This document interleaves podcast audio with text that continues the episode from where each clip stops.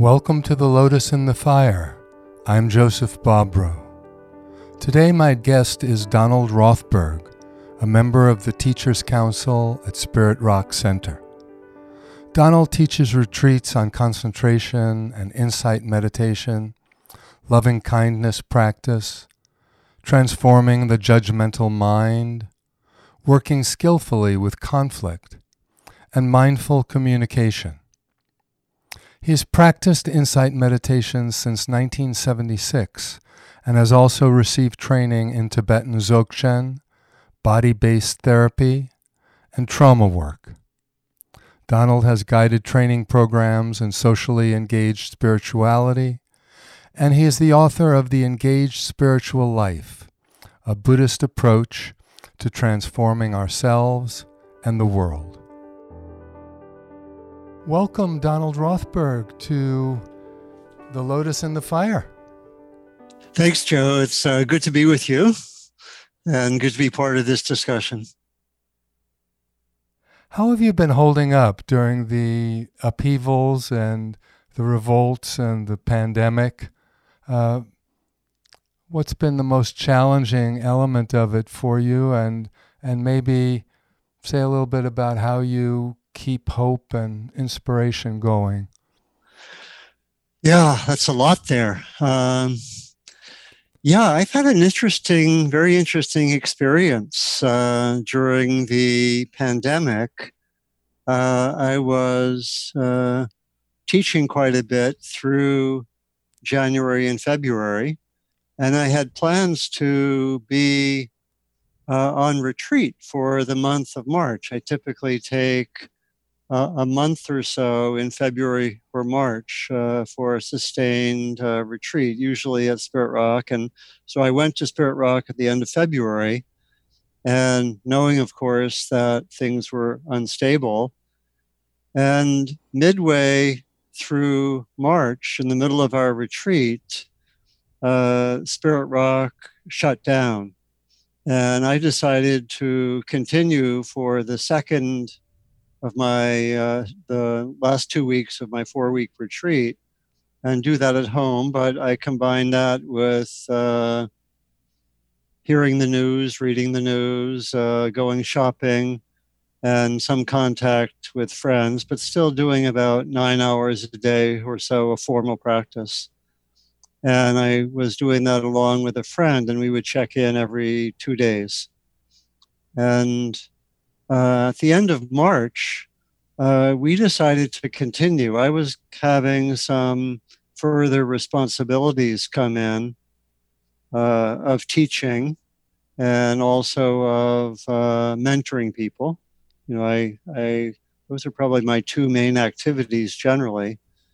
Uh, and but I wanted to continue the this kind of at-home retreat, and essentially it's been continued uh, since the end of March. So essentially, I'm on my fifth week, fifth, I'm sorry, fifth month of an at home retreat that I've been combining with activities. So now I'm probably more on the order of doing four or five hours of formal practice and trying to bring the spirit of practice into my teaching, my work with people. Of course, some of my teaching is teaching retreats, so uh, not so not so hard. Uh, meanwhile, uh, you know, I've been teaching on various themes, but also I've been very moved by the what we could call the uprising after the killing of George Floyd at the end of May, and um, partly with my own personal background in engaged practice, socially engaged practice, I felt a certain kind of anguish. The retreat had felt very nourishing, and I had felt uh, very, uh, what, uh, content being on retreat, having contact with uh, uh, some family and friends uh, mentoring and so forth, but I sort of felt a certain amount of anguish and a sort of a how do I respond? And how do we all respond in these very difficult conditions uh, where we're sheltering in place for the most part? And and so that that was one of the hardest elements actually. How to how to respond? How to be part of this movement which which i believe is the sort of most promising development of transforming sort of entrenched racism that's appeared in the last 50 years and so how do I respond to that? That there was a certain uh, inner anguish for for a while, not for too long, and and so I decided, you know, I was part. I've been part of a few demonstrations, but wanted particularly to teach on the topic. So I've been actually teaching at, at um, three different communities, three sanghas, as we call them in Buddhist practice, on the theme that I've called Buddhist practice and the transformation of racism. And that has felt uh, meaningful as a way to respond to this particular crisis. Of course, that crisis is closely related to you know the three or four other main crises that we could name whether climate crisis or the crisis of economic inequality or democracy being at risk or any further number of crises we could we could name. So but generally i've been relatively content. The practice has been very very nourishing and doing it at a greater level. I mean for me it's always been a kind of uh, question or koan as we would say in zen to uh, ask uh, how does this practice come alive in this culture, even as a teacher, tending as many of the teachers are to be overly busy, how do we have our practice come alive on a day to day basis?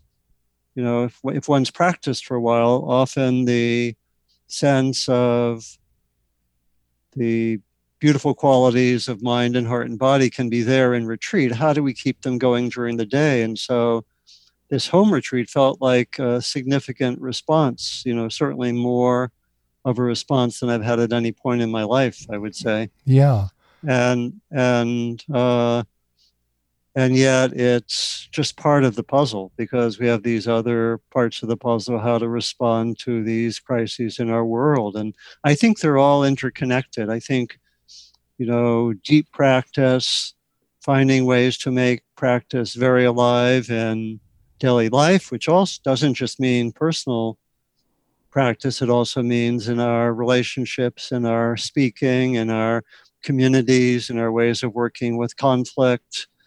Uh, and bridging that, you know, having that, having depth practice connected with all the elements of more relational practice, daily life practice, being connected with our sense of participation in larger movements. So yeah, that's well, been my vision for mm-hmm. some time. Right, right.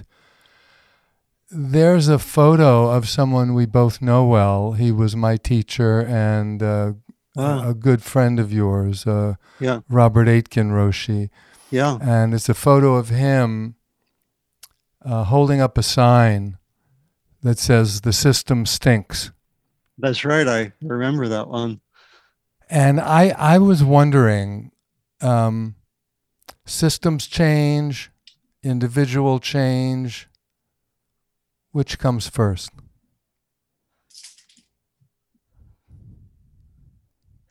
I think that's you're a Zen teacher, so I take that as a Zen koan, and there's actually no answer to it, right?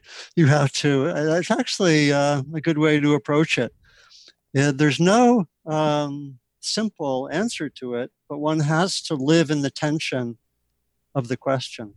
Mm-hmm. And actually, I would I would uh, talk about individual change, individual transformation. I would talk also about uh, relational and community transformation, and also collective transformation, and see them as deeply interrelated. Uh, in fact, we can't. I think we can't have any of those without having all of them. uh, we can't, at least in process, at least in the uh, in our sense of practice. So, for example, individual transformation. Well, I can transform in some ways, apparently without play, paying attention to the collective. I can meditate. I can be more peaceful. I can be more mindful. I can develop certain tools. I can be more content. But if I don't look at certain parts of my own individual experience, for example, the way I've internalized social conditioning, very individual, and often blind to many of us, right? And so we i would so i can i would say we can have partial individual transformation without collective transformation but we can't have full individual transformation without it involving these other areas. We see how they're interrelated. Again you know i see this very clearly in teaching some on on race and racism that we you know we need to uh, whatever our background and you know i as and you as uh, people who've been racialized as white uh, you know still with with jewish backgrounds we wouldn't have been seen as fully white uh, according to the scholarship until um, around 1960 right? And then then we had joined the white group. But to to look at that conditioning is to look at uh, aspects of our lives, uh, aspects of our mind's work, as well as our our ethical lives. Uh, and so we need to do that to really have to really know ourselves well. And so I think that individually, some of us are called first to individual transformation some of us may be called first to more relational transformation, maybe being in an intimate relationship and wanting to look deeply at that and bringing out one's emotional life and vulnerability and relationship. And that may be what um, brings one alive. Um, some may come most alive in individual practice. Some may most come alive. This probably was my trajectory. I probably first came alive more with collective action when I was a teenager and a college student. That's what brought me alive to see the world more clearly. And I'm, I'm very reminded in using that language of the uh, great response by the African American theologian, activist, and mystic Howard Thurman was once asked near the end of his life, he died at around 1980. Um, a young man, I think in his early 20s, asked, What should I do? Howard Thurman, at that point, had been a longtime activist, had founded one of the first interracial churches in the San Francisco Bay Area. Surely had plenty of projects he could point to uh, and guide this young person. What should I do? He was asked. He said, Interesting. Listen to this as the response of an activist. Don't ask what the world needs Rather, ask what makes you come alive, because what the world needs is people who have come alive. Yeah. Yeah. Mm. And so I think that we see where our call is, and it could be, I would say, to go more deeply individually, to go more deeply relationally or in one's community, to go more deeply in response to collective issues, maybe being an activist for climate issues takes one out of one's slumber or one's one's sleepiness. But then I think at some point the connections have to be made. So I think I want to honor each person's trajectory, but also point to the need to have these different dimensions of our being be integrated so we have a certain integrity to our lives. And that's not easy. Right. You know, one of the things that I've realized over the last couple of years m- more and more clearly is that the three kleshas or the the poisons, the uh, afflictive um, motivations, if you will, greed, hatred, and delusion, really are the sources of anguish and suffering in our world. It sort of hit hit me that I've been chanting the four great vows uh, every day, just like other Mahayana students around the world. The second line, greed, hatred, and delusion rise endlessly. I vow to mm-hmm. end them. Uh, why is it so difficult, do you think, for we human beings to to see, Donald, to experience the fact that at the deepest level, my benefit and your benefit, my my self interest and the interest of our planet um, co arise, that mm-hmm. they're basically the same. Why is it that, um, do you think, that people feel so bent out of shape when, when, um, when their own personal uh, uh, how to say it now in our in our day and age their own personal kind of habits or preferences are interfered with.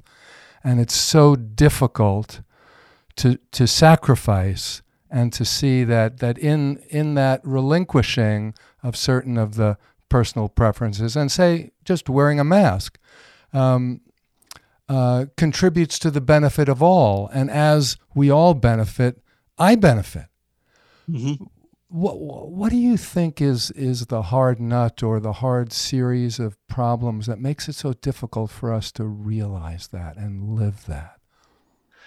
Yeah, yeah. Um, again, I'll take that as an impossible question to answer and proceed to inquire. I think it is like a koan. I think the Buddha himself once said, "Don't look for the beginning of ignorance. uh, but I think uh, ignorance is a term we can use. He he did, he he said, "Don't look for the beginning of ignorance in some kind of causal chain." But he was at the same time able to say that the root issue is ignorance or delusion. And he was able to, I think his uh, response to that question is uh, just as good uh, when he gave it almost 2,600 years ago as now.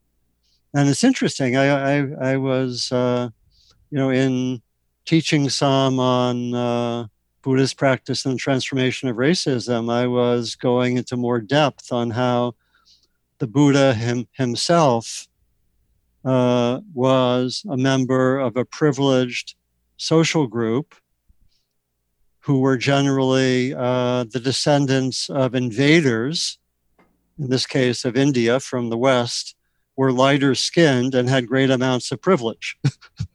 and how, nonetheless, he tried to uh, contest that system and talked about different forms of ignorance. So I, I've been interested in the uh, interesting parallels uh, between his life and the lives of many of us. Uh, that, so that being said, I think that um, the traditional response I'll give, and then I'll I'll um, what uh, fill it out some by by I think some understandings that are a little more contemporary. So the traditional response is that the core of our ignorance, and this is in the teaching on dependent origination, the core of our ignorance and our not knowing ourselves leads us to think that our happiness is dependent on individually grasping for what we want and pushing away what we don't want. And so there is a sense, part of the ignorance at root is the, the sense that we're individual, separate, independent beings you know, and as we we know, part of the Buddha's teaching was to contest that very notion of an independent, separate self. but once that independent separate self is there, that independent separate self tends to think that happiness is found in grasping after the pleasant and pushing away the unpleasant. And unless that understanding is broken in some way, it just continues. That's the core account, I think, of the basic moment to moment dynamic that leads us to um, do what we think we want and have our own really momentary, moment to moment pleasure and avoidance of the unpleasant be the deciding factors in what we do, whether it's to wear a mask or to, uh, you know, uh, have something happen that one wants that might have more social implications. Uh, you know, I was thinking of some of the incidents that have happened in the Bay Area. One where a woman, uh, a woman found a man with darker skin painting Black Lives Matter on what turned out to be his own property, and uh, called the police on him right and some anyway that's that's more complex but it really leads me to how i would want to fill out you know so in traditional practice we have a notion of of, of, our underlying ignorance as the cause of all this and the ignorance can be found in that tendency to uh, in buddhist language grasp and push away be reactive is language i like to use uh, also uh, we tend to not see the, the flow of change. We tend to think things are more solid than they are.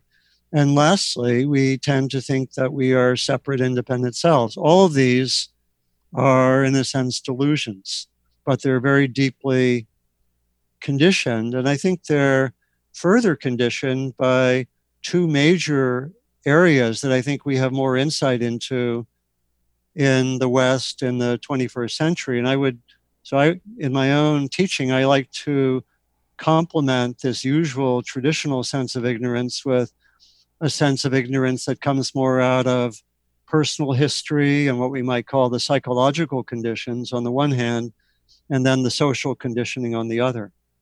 And so the psychological conditioning may be uh, could be related to difficult childhoods, could be related to uh, trauma, could be related to family history. And there's a whole level which in the West we call the personal unconscious, which can also strongly influence our action. And then in a similar way, there's all the social conditioning. And in the, in the, the US in particular, we have you know highly structured uh, individualism which tends again to give the locus of well-being in my own personal consciousness and behavior and i've noticed in looking at the news uh, from other countries about how they've responded to the pandemic that in some countries they've regarded uh, the use of masks as patriotic. And again, this this may, you know, this is still conditioning, but it's a different conditioning, right? And they may, out of nationalistic conditioning, say it's patriotic to wear a mask. Everyone should do it. I'll do it, right? Very different than us. Here, it's what's my pleasure in the moment. Should I wear a mask? Ah, a little bit uncomfortable. I can't breathe as well, I think. You know, and I'm, gosh, I'm jogging. I don't want to wear a mask. That would be awful. Right. And so it's, uh, you know, we would call this uh, self centeredness, individualism, the, under, the core understanding of following one's own pleasure, avoiding what's uncomfortable. So those, that's a beginning on your impossible yeah, question. Yeah. Yeah. What are the major issues uh, that your students and colleagues are, are wrestling with? You talked about uh, becoming aware of some kind of anguish uh, at some point over the last months for you. Yeah. What, what is the anguish or the struggles of uh, of your students and perhaps your colleagues? What are you hearing the most? Yeah, yeah. Uh, I think there's, yeah, for, for me, I would say, I'll back up. I would say for me, part of the anguish was knowing that my own vision, my own being is deeply connected with integration of this deeper inner work with uh, social response. And so I was aware that uh, I was, you know, at the time focusing more on the one than the other, which is, as I mentioned, that's appropriate for particular phases. Uh, but here, here was a deep urgency. So that's, and I think that deep urgency is felt by many people.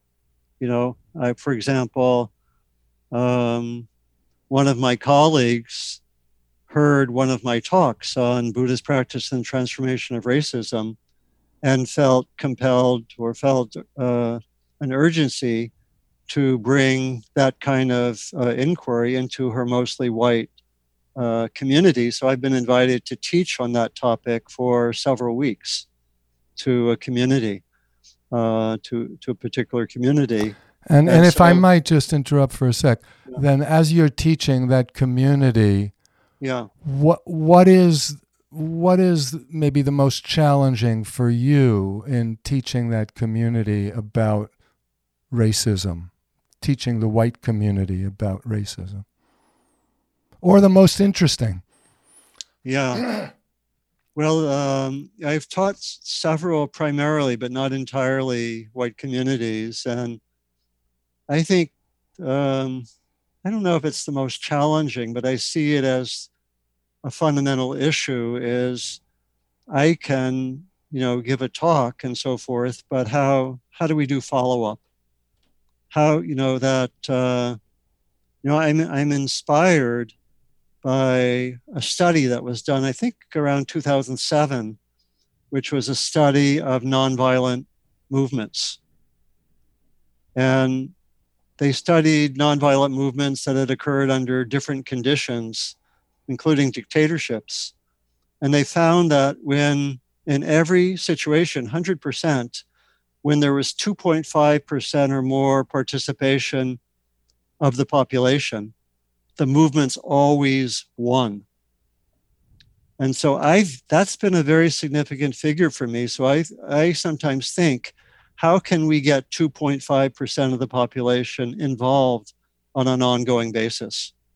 And that might be in movements, that might be in ongoing work, for example, to look at one's own racial conditioning, whatever group one's in. So I think the hardest thing for me is to how to connect what I'm doing or point people towards a follow up or give people ideas. I sometimes sometimes say, um, "Can you get clear on how much you'd like to devote to this issue? Five hours a week, three hours a week." And I've sometimes had one-on-ones with people where we worked that out and ended up with people actually having very strong and clear commitments as to what they'll do. But I think that that is the broader challenge, I think, is how to have this be for the long haul, be ongoing, to name the different dimensions of training, practice, and then, you know, and then of course there's the larger issue of a coherent movement. And so, yeah. What do you think um, keeps white people thinking their stuff doesn't smell and that they're really in touch, and black and brown people thinking you just don't get it.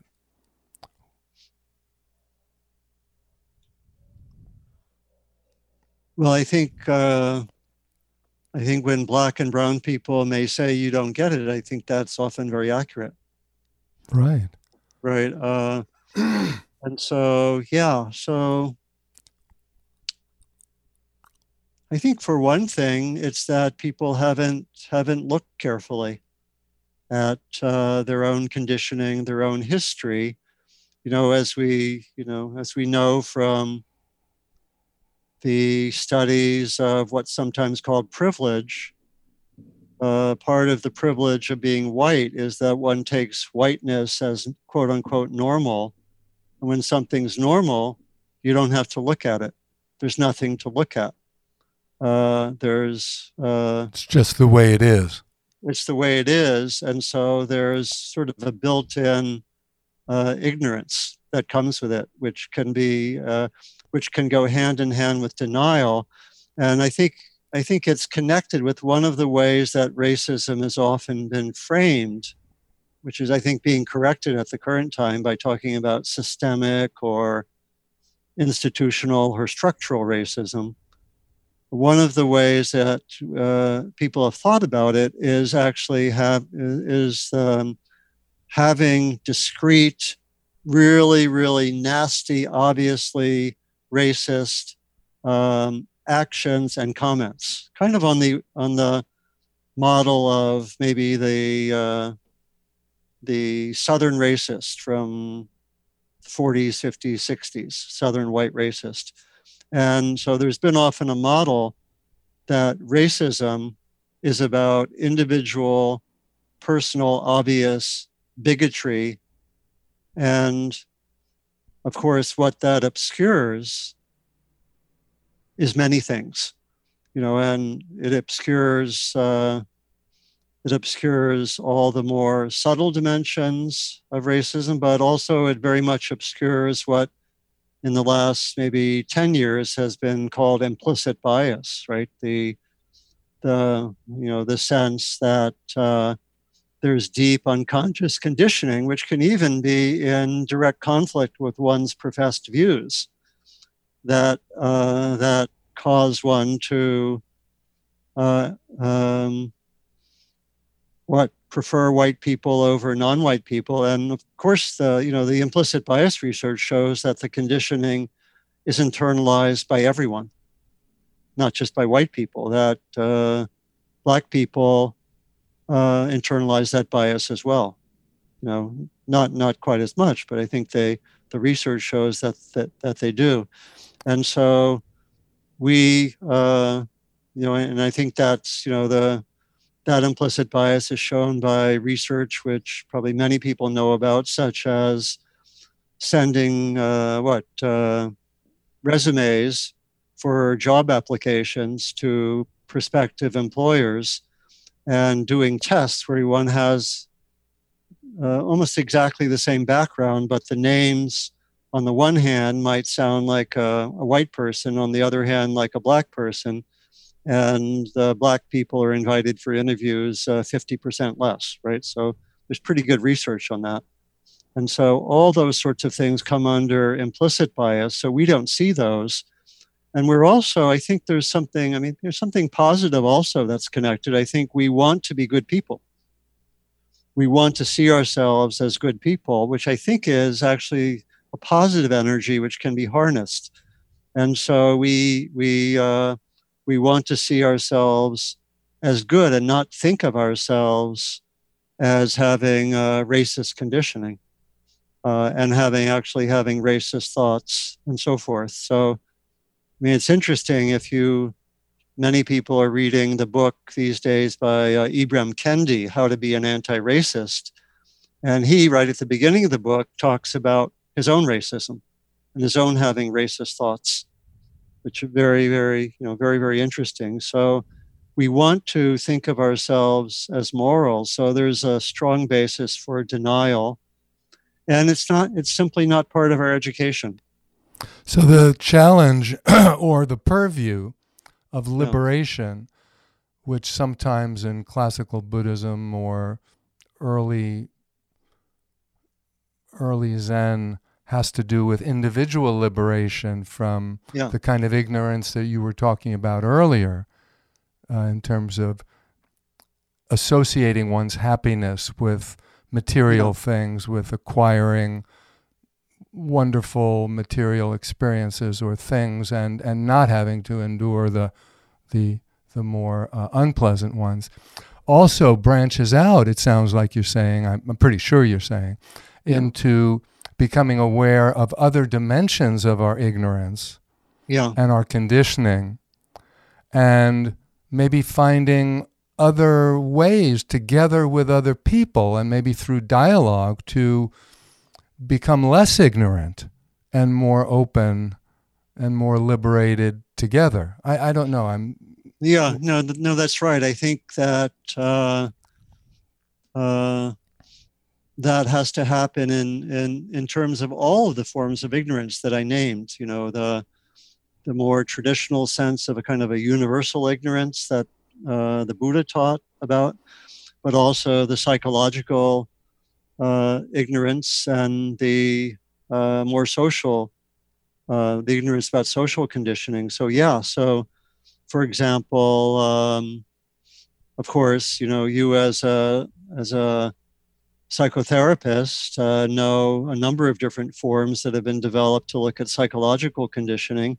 I've I've had a one of my major forms of work has been to integrate uh, Buddhist practice with a psychological dimension in in a in a particular area that I call transforming the judgmental mind, which includes uh, dealing with being judgmental about social uh, areas, and really integrating a number of different meditative tools with uh, other kinds of practices, and very very importantly, uh, being in uh, being with others who are doing the same thing in groups in communities in retreats that the uh, the common inquiry and the inquiry together plays a very very large role. And that's also the case in some of the forms that have been i think around for a long time for working with social conditioning. Uh, they can you know for example uh, looking into, let's say, one's uh, racial conditioning, whether one's white or black or what we call Asian American or Latinx, that uh, this can often occur best in small groups that meet over a, a significant period of time. Very helpful if it can be over uh, a number of months at least and where the members of the group or members of uh, share the same um, conditioning basically have been racialized in the same way and can go through a process of uh, doing some reading uh, going deeply into one's own personal history memories experiences and being in an environment where um, there's more vulnerability, where there's a certain kind of way that one is safe enough that won't, there's a kind of contract often in these groups not to blame or shame and to be careful about, very careful about those energies so that people can be very honest and vulnerable because that's crucial. Without that, not much happens. And you know, there are nice guidelines for this in uh, Ruth King's book, uh, Mindful of Race, for example, and she is just starting a program. I think it's starting in September, uh, in which she's developing what she calls affinity groups, doing a pilot program. And she was overwhelmed by responses and had to, uh, you know, in June, shut down further applications. Because she she had a limit of 100 people being involved and the response was immense. This was to be part of these affinity groups. So they can work with guidelines. Often uh, don't have a leader. Sometimes they do I, i've participated in a number of these groups and at one point i i led uh, not really led but i facilitated a group of white dharma teachers looking into uh, race for about three and a half years together, and that was very very rich. But mm. you know, their their programs. I, I've been part of programs at the East Bay Meditation Center, which are typically six months long that combine. You know, I think our program had about 40 people in it. So we had and we had about five small groups of eight. So we had a large group meeting once a month and a small group meeting of eight uh, once a month, and that was the chance to tell personal stories. So these kind of forums, and I think there are people developing, you know, new meditations. People like Rhonda Magee, Ruth King, and others are also developing meditative forms to work with this conditioning. And the small group and just telling stories is also very helpful. Yeah. Um, you've been working and offering workshops and writing about how judgmental uh, mind, uh, how how destructive it can be, and how mm-hmm. much of a problem it can be for practitioners yeah. uh, of Buddhism, and and also for for everybody. Yeah. Uh, at the same time, in this day and age, in particular, but but throughout time, as long as there's been injustice. Um, it's very important, it seems to me, for us to be able to see clearly and accurately, particularly when there's so much distortion of reality in the social field and so much right. gaslighting going on. So, the ability to make distinctions, to perceive nuance, and out of that discernment make, make certain evaluations and perhaps you could say judgments.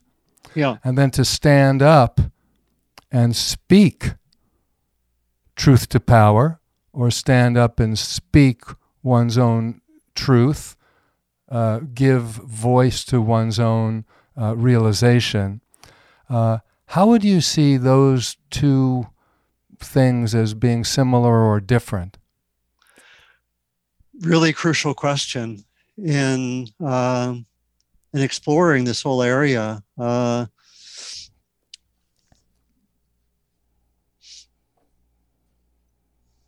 a quick way to respond, and I'll give a little bit longer response as well, is to say that uh, the core of the work that I teach and that came out of my own inner process the core of the work is seeing the judgmental mind, as I call it, uh, as distinct from, well, let me back up, as seeing the judgmental mind as, a, as very commonly, but not always, a mix of some kind of noticing or discernment with reactivity, typically a kind of pushing away or negativity. So, for example, I may have an agreement with a friend to meet at 3 p.m. My friend comes half an hour late. I'm really, really judgmental. Maybe it's happened before. I notice something that's actually pretty important. My friend, for whatever reason, didn't keep the agreement. That's important. That's a kind of discernment or noticing. And then I get very reactive and judgmental and let my friend have it, right? Now, what we're looking for is to find a way to separate out the discernment or noticing from the reactivity and use the discernment or noticing as the basis for compassionate action that's kind of the formula that I use. And a lot of the practices that we that we uh, work with have to do with transforming the reactivity. Some of which is connected with long-standing uh, limiting beliefs or deep grooves in the psyche. You know, particularly if you think of self-judgment. And so, uh, so in that sense, I actually try to be very careful in using the word judgment because in English, that's often used to mean a non reactive discernment. And, uh, you know, like the uh, engineers judged that the bridge was strong enough to withstand this level of wind. Right. Or all sorts, you know, we use that in, in ordinary English and certainly reaching conclusions, making judgments in that non reactive sense is a normal part of using the mind. That's important in all sorts of ways. Now, in, in the context of social justice, this is a, actually, a, I think, quite an important issue. And I've, I've taught workshops on working with the judgmental mind to groups of activists several times. Because let's suppose I see injustice, very, very important discernment. I can still be deeply reactive about what I notice. And it's actually understandable and even normal to have that reactivity be there initially. Uh, but I think in the long run, in terms of skillful action, just like the example with the agreement with my friend, personally, and this is more where I've been really grounded in traditions of nonviolence, is that it's most skillful to find a way to preserve the insider discernment, let's say about injustice, but do a certain amount of inner work so that one can actually be skillful in how one responds. And again, there may be different views here, but I, I was thinking of that. Let me, I'll make say one more thing. Sure. I was thinking of that in the context of remembering that uh, for Dr. King, he said, said something like this: the transformation of anger is at the heart of our movement. So the discernment was obvious, but there's you know tremendous anger that arises and in his movement, he was trying to have social action actually come out of love. It's a very tall order. And in Buddhism, we would talk more about compassionate action. So that's a very tall order, but I think that that is a vision that I would hold and many people hold. Just to follow up on that point, yeah. uh, after 9 11, I noticed in some of my interactions and talks and stuff that people were very intent on not reacting with anger or vengeance. They were saying, react with love. Mm-hmm. And it was very upsetting to me hmm. Because I thought what they were doing was eviscerating their own humanity. Mm-hmm.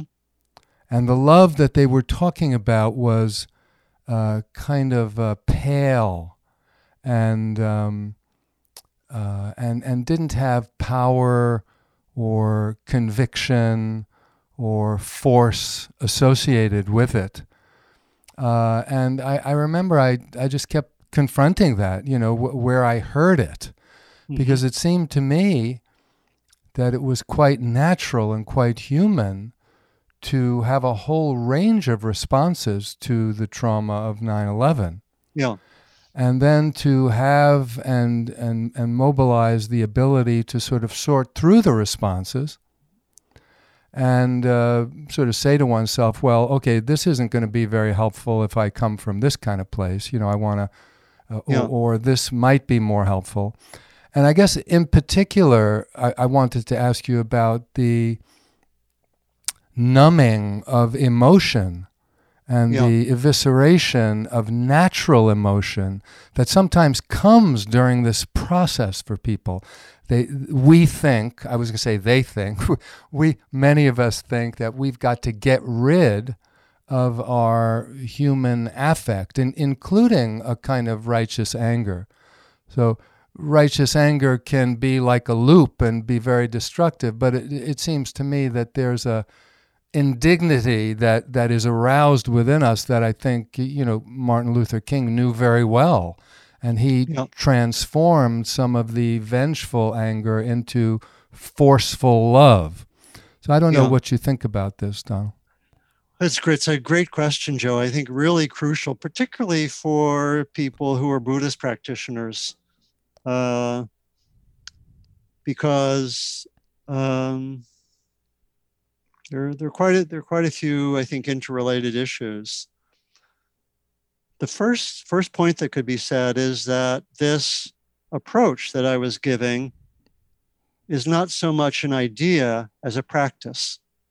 If one takes the idea that one should come out of love and doesn't connect it with concrete practices to open to what's there, it's very easy for this to be come a kind of idealism that's is in a sense pale that is uh, that becomes uh, becomes a form of uh, spiritual bypassing suppression denial whatever we want to call it And I think that's actually fairly common. So the key would be to really uh, open up to to be able to open up to what's there.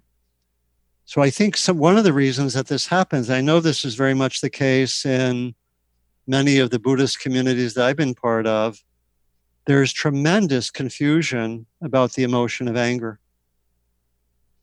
And uh, I worked a long time ago with a friend uh, doing a dissertation on anger, and we we actually surveyed the views about anger and the the terminology in all the world religions, all the main psychological theories, forms of psychotherapy, and so forth was pretty fascinating. He he later published a book about that. His name is Robert Masters, and it's uh, it's a wonderful book and wonderful approach. And what I have found is that there actually are. I mean, I don't I don't want to go into too much detail on it, but there even are major issues about translations.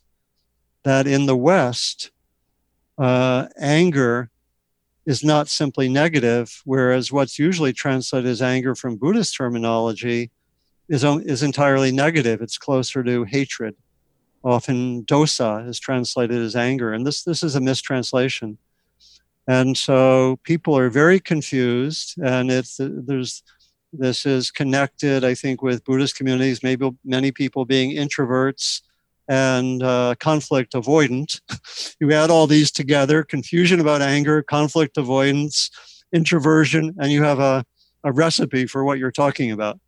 And so, um, yeah, and so we need somehow to uh, have a different approach to anger so that we can open up to it because I think uh, there is an energy in transformed anger that I think I can hear in Dr. King's voice, for example, Absolutely. right? There's strong energy there.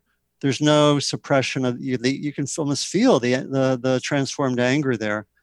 It, so, it's put at the service of yeah. social transformation and yeah. and love. It's put at the service of. It seems to me. Yeah.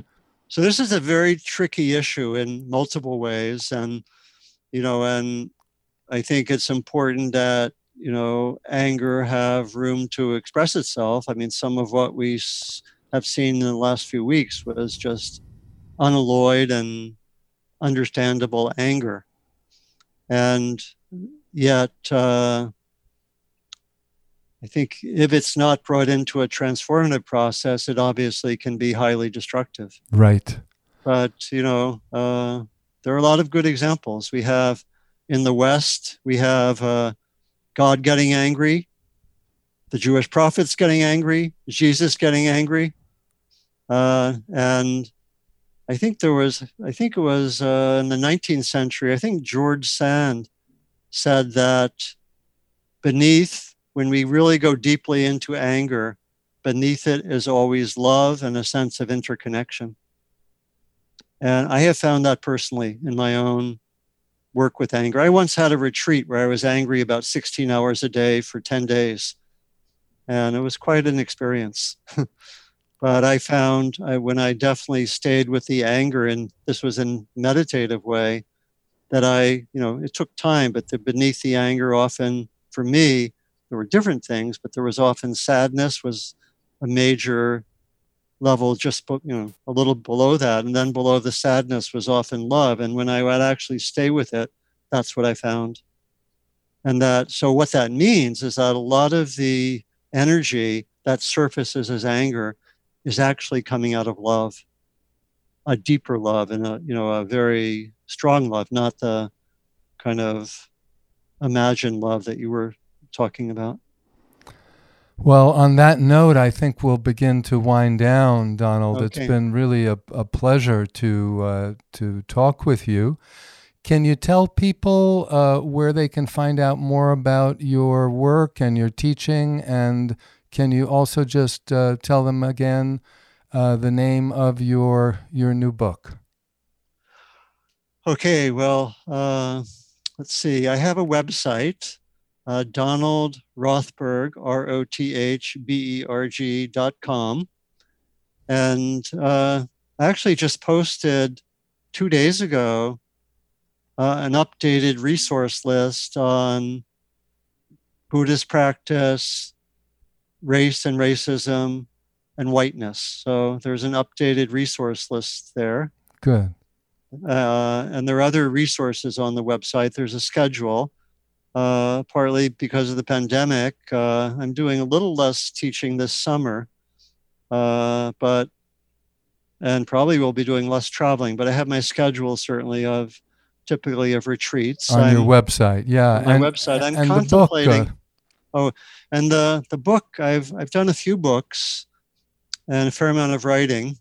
Um, I have a book called The Engaged Spiritual Life, uh, which is really a, a manual, sort of a practice manual for people wanting to connect inner work and the kind of relational work and the collective work together. Yeah, I think you bring it together in that book. I, I use that framework in the book. That's yeah, that. Uh, and then I have an earlier book which is on the work of Ken Wilber, a little more oriented towards spirituality and psychology. I have a lot of talks. I think when I looked, I have over 600 public talks on the website Dharma Seed, uh, D H A R M A uh, oh no, D-H-A-R-M-A-S-E-E-D dot org. And you go to teachers and then look for my name. Uh, well, Donald, I, I really yeah. appreciate that. It, uh, you're, you know, you've had a, a, uh, a, a, wonderful, uh, you have a, a, a wonderful way of learning from your own experience and going deeply into psychological, spiritual, and Buddhist paths and bringing forth uh, an integrative approach for everybody, which I think mm. in this day and age is, is really precious. So thank you again and um, see you down the path. Thank you so much, Joe. It's been a pleasure and I've learned myself. Thank you. That's our show for today. The Lotus and the Fire is produced by Deep Streams Zen Institute. The music is by Lou Richmond. Greg Worth edited the audio. I'm Joseph Bobrow. To learn more about Deep Streams, visit our website, deepstreams.org, and subscribe to the show so you can listen to new episodes as soon as they drop. Go to anchor.fm slash Joseph bobrow to subscribe from your podcast platform of choice. To provide feedback about the show, contact us at bobrow at deepstreams.org. And please leave us a rating or review. It helps people find the show. Thanks. Until next time,